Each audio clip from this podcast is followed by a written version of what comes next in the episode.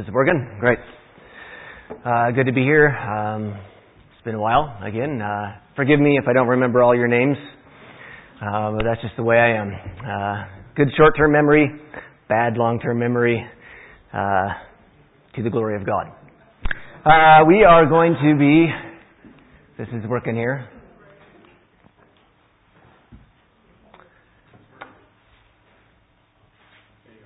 Oh, is that there? Okay, super. Uh, just talking about the Golden Challenge, uh, title of my message. It's uh, based on the Golden Rule. That's where it comes from.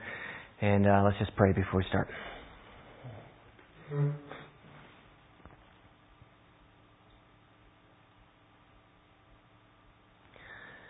Father, we uh, are just thankful for Christ in us. Thank you for grace. Thank you for forgiveness. Thank you for life. Thank you for the hope of the new heavens and the new earth and eternity spent with you. And God, I just pray for this time together as we look at your word that you would uh, draw us to you. You would help us to leave here loving you more. And so, uh, just pray you'd watch over this time. God, watch over uh, my words.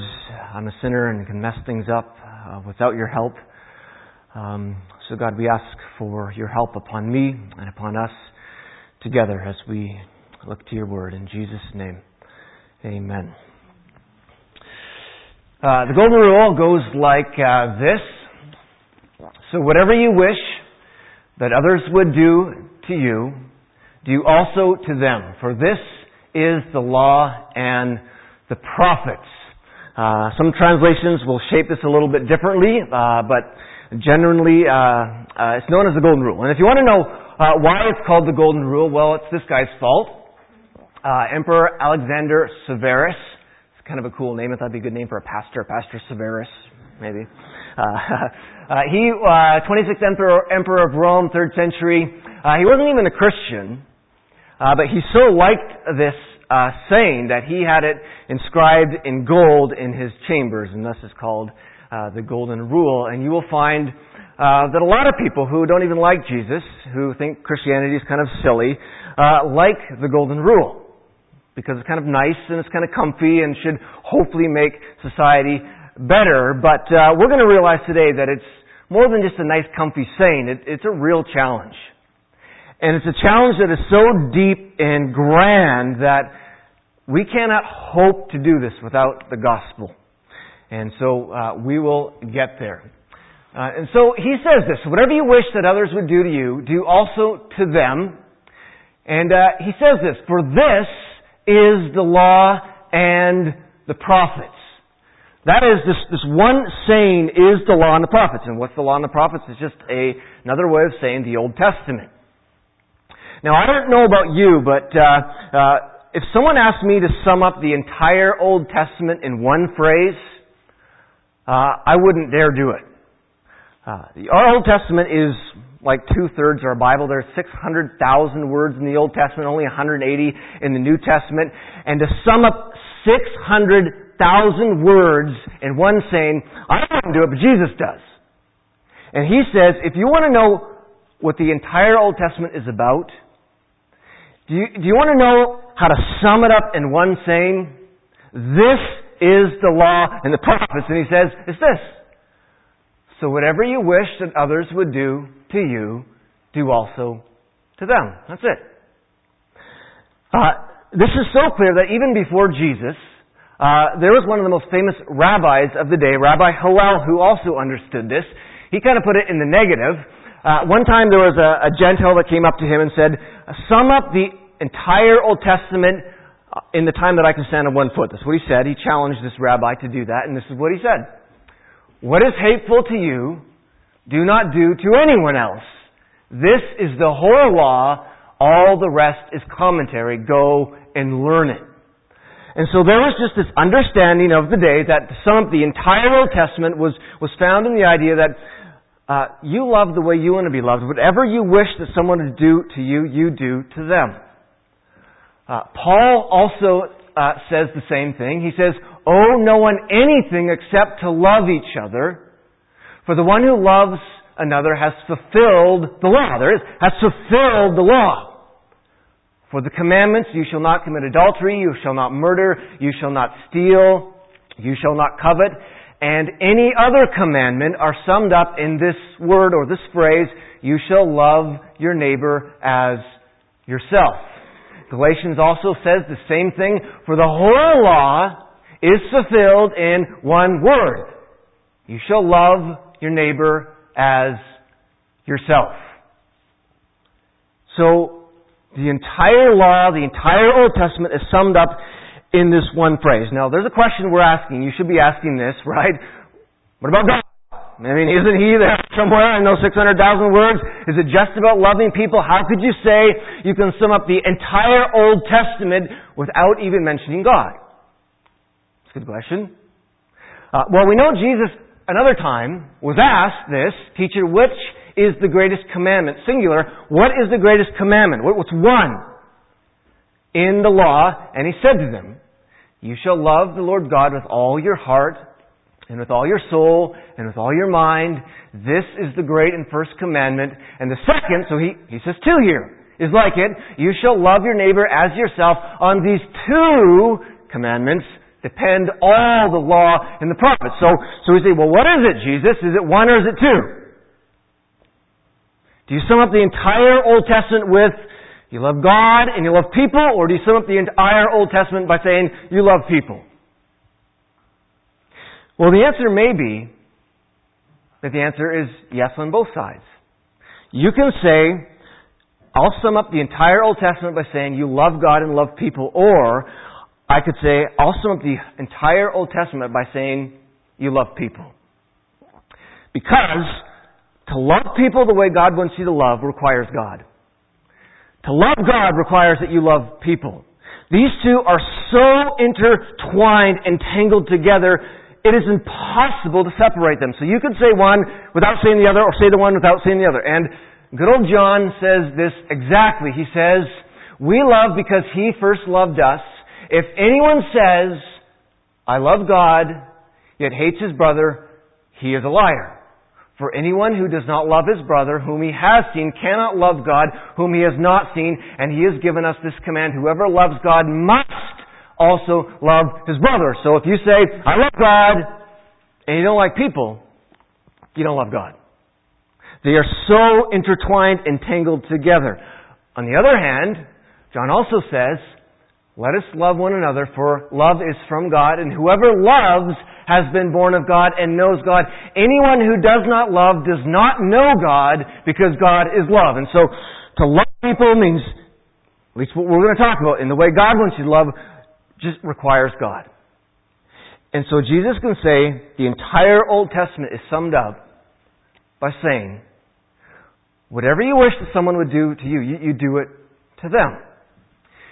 And so let's look at that. And I like the first part. The first part is fun. What do you wish people would do for you? Right? We can have a lot of fun with that. Uh, I mean, I could think of a typical day that maybe I wake up in the morning and the first thing I see is my wife coming in with a nice fresh cup of coffee and she says, Good morning, my master. I am your slave, you know. Uh, what would you want for breakfast?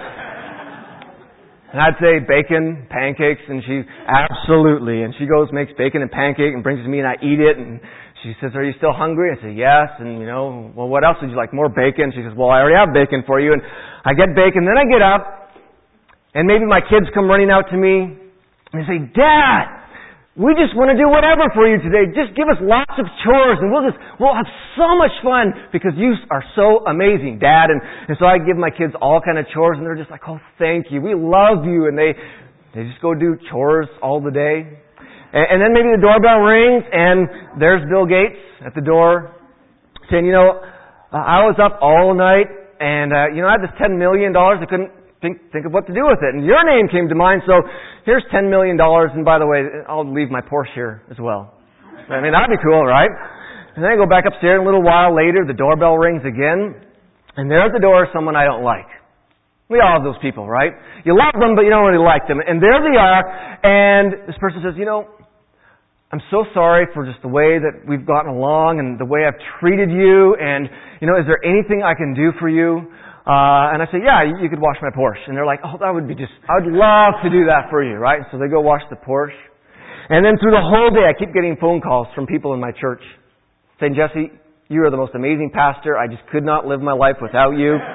Uh, and then my friend maybe takes me skydiving and, you know, buys me burgers or whatever, right? I mean, we, we could spend a lot of time and a lot of fun thinking about, man, what I wish people would do for me.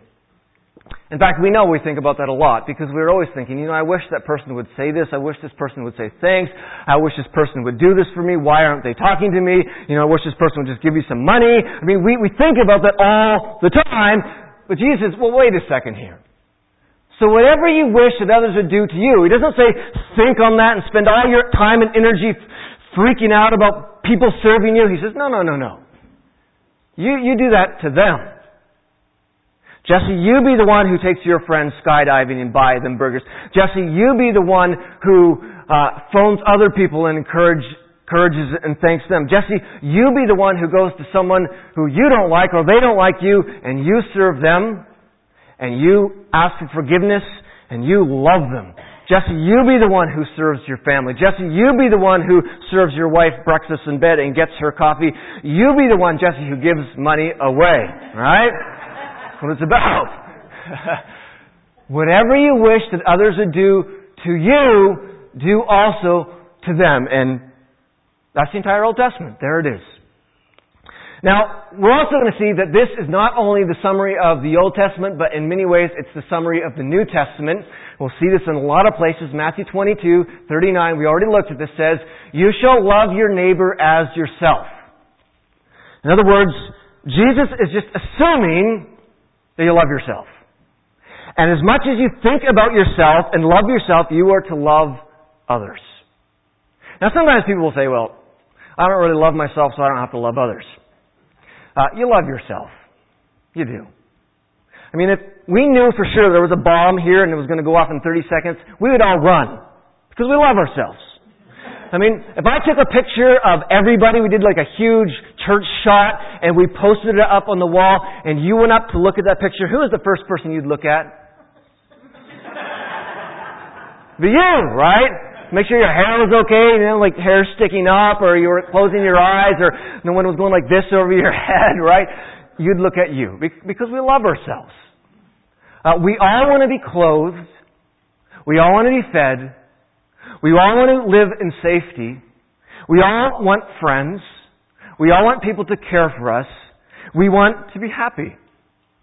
Now sometimes the self-love can get a little deranged, but in the end, uh, even Pascal said this. All men seek happiness. This is without exception. Whatever different means they employ, they all tend to this end. The cause of some going to war and of others avoiding it is the same desire in both attended with different views. The will never takes the least step but to this object, that is happiness. This is the motive of every action of every man, even of those who hang themselves. In other words, you can get into a place of such misery and such just life is awful and terrible and mean and horrible that out of this desire to be happy that the only thing you can imagine and think of is, is suicide. Of us twisted self-love, but Jesus here is assuming we love ourselves. And he's simply saying, as much time, energy, and effort as you put in to loving yourself, you love other people. As much as you want to be clothed, you clothe people. As much as you want to be financially secure, you help others be financially secure. As much as you want to be happy, you help others be happy. As much as you want to have food on your table tonight, you make sure there's food on other people's table. So whatever you wish that people would do for you, you do to them. You love people as much as you love yourself. And then, of course, we see Paul also saying something similar. He says, let each of you look not only to his own interests, but also to the interests of others.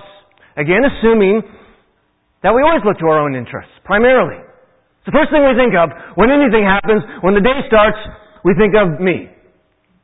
Paul says, Think of others as well. Now to help us here, I brought a little teeter-totter thing.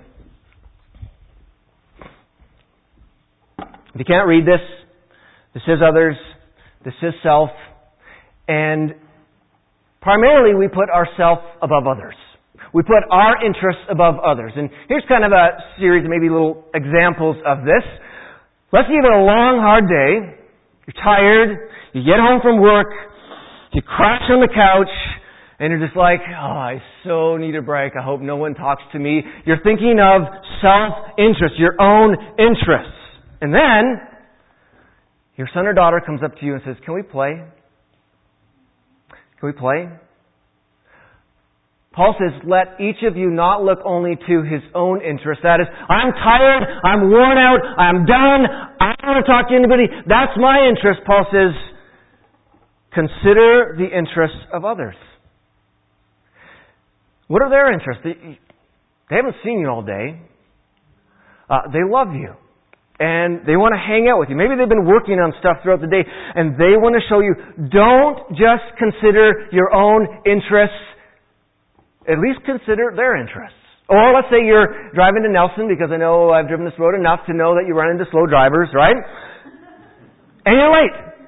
And you think of self. My interests are I'm not going to get there on time and I don't want to look bad because I'll look dis- disorganized and you know maybe they're going to start freaking out and I just want to drive fast because it's fun. We think of our own interests, right?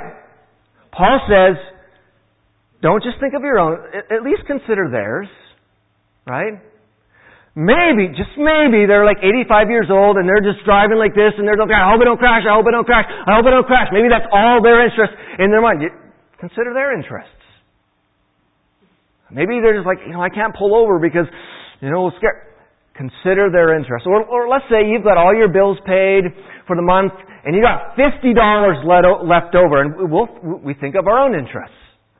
Well, I got hobbies, I got things that I want to buy, I got plans for, for my stuff. So we think of our, Paul says, well, how about considering others? Maybe consider those kids who are waiting to be sponsored. Think of the interests of those who are dying in Africa without food. Uh, think of the interests of others. Don't just think of your own interests. Consider the interests of others. Uh, well, we'll do one more. Well, let's say you had a long, hard week, a week of work, and you get home and you're thrilled about the weekend. You know that happens. Uh, and then your friend calls. All right, you got your plans, you got your own interests in doing this, and then your buddy calls and says, "Hey, could you help me move?" Or, you know, I got, I just can't figure this out on my car. Can you help me fix my car or do something on my house? Now, we don't like that, but Paul says, at least consider there and says, wouldn't you like someone to help you move?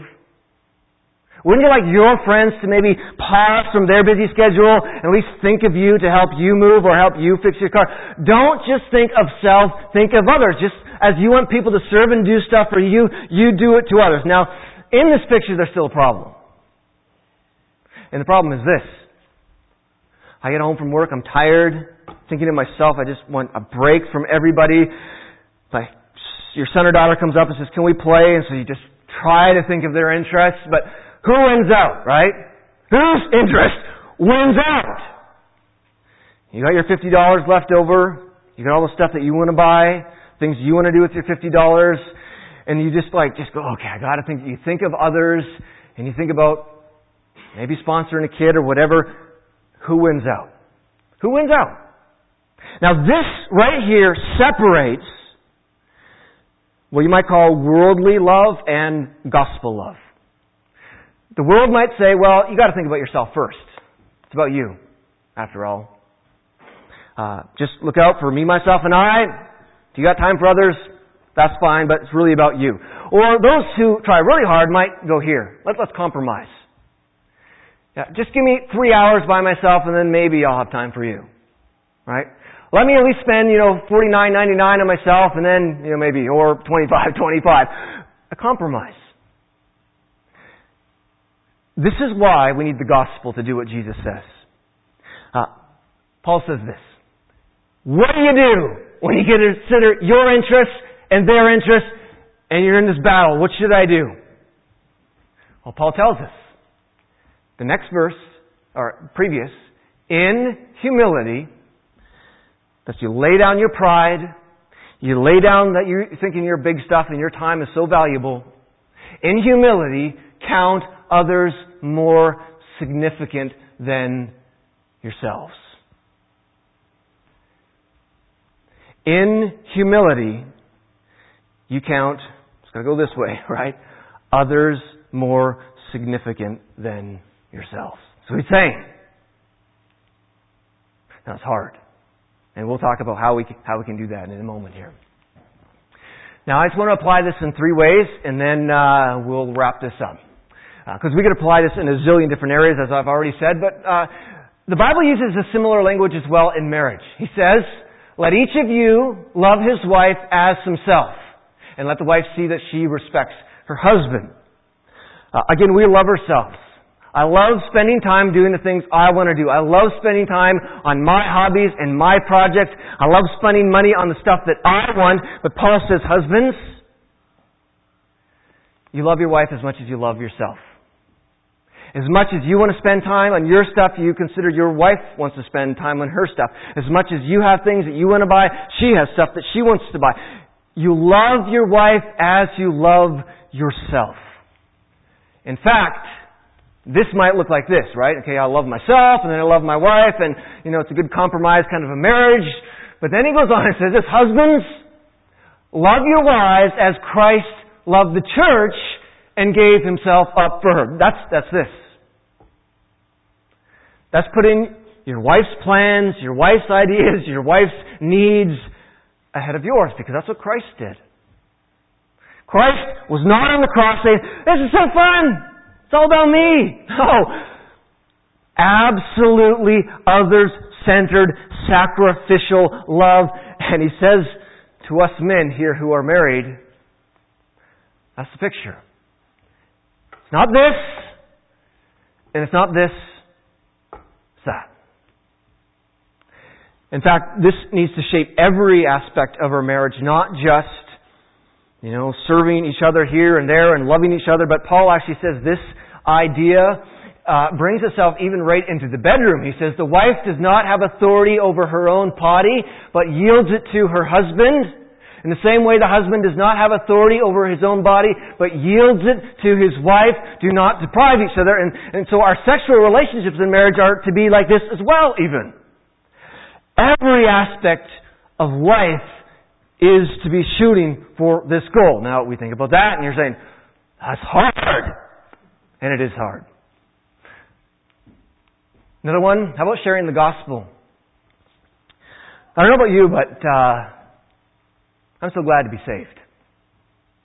I'm so thrilled that I know Jesus, that I'm forgiven, that my guilt is washed away, that I have this hope of eternal life with Jesus. I mean, it is so amazing. And I'm so glad that someone was going by this example in sharing the gospel with me. Marie and I were studying with the Jehovah's Witnesses for about a year, as some of you uh, may know. And uh, we were hanging out with this couple, and we had mentioned, you know, we were meeting with the JWs, and they said, that, that's all. And then they went on to talk about Jesus, the real Jesus. But they had a choice to make. They could have, you know, I don't want to be controversial. I don't want to, you know, put my path in front of their path. You know, I just want this to be a nice fancy dinner. I don't want to really say anything because this is comfortable. This is my interest to be, we love being comfortable, don't we? I love being comfortable. I'll put my hand up first. But I'm so glad that they said, you know what? I'm going to put Jesse and Marie's interests above my own. Uh, even though they might not like what I say, I'm going to say it. Because we're not just to put our temporal interests, but we also got to think about eternal interests. And this was Paul's heart. I mean, you talk about a picture of what we're talking about. He says this, My heart is filled with bitter sorrow and unending grief for my people, my Jewish brothers and sisters. Those are those people who don't know Jesus. I mean, his heart was full of bitter sorrow and unending grief. And the problem is that most of us often don't even give a rip about people who don't know Jesus. And then he says this I would be willing to be forever cursed, cut off from Christ, if that would save them. That is not this. Well, if it's just comfortable, maybe I'll share the gospel and if it just fits into my time. It's not this. It's, I'd be willing to go to hell for these people. That is, in humility, considering others better than yourselves. One more, and that is just service in general. I love what Paul says about Timothy. He says, I have no one else like him who will show genuine concern for your welfare, for everyone looks out for their own interests. This first of all shows us that someone, you, you can actually live this. You can. Sometimes we go, I'm the Bible. You see pictures of people doing this in the Bible. Timothy was one where Paul could actually look at him and says, I don't know anyone else who actually thinks about others as much as him. Would people even come close to saying that about you? I don't, I don't know if they would ever say that about me. Because we, we love living here. We might challenge ourselves to live here sometimes, but the Bible says that, that's your goal, right?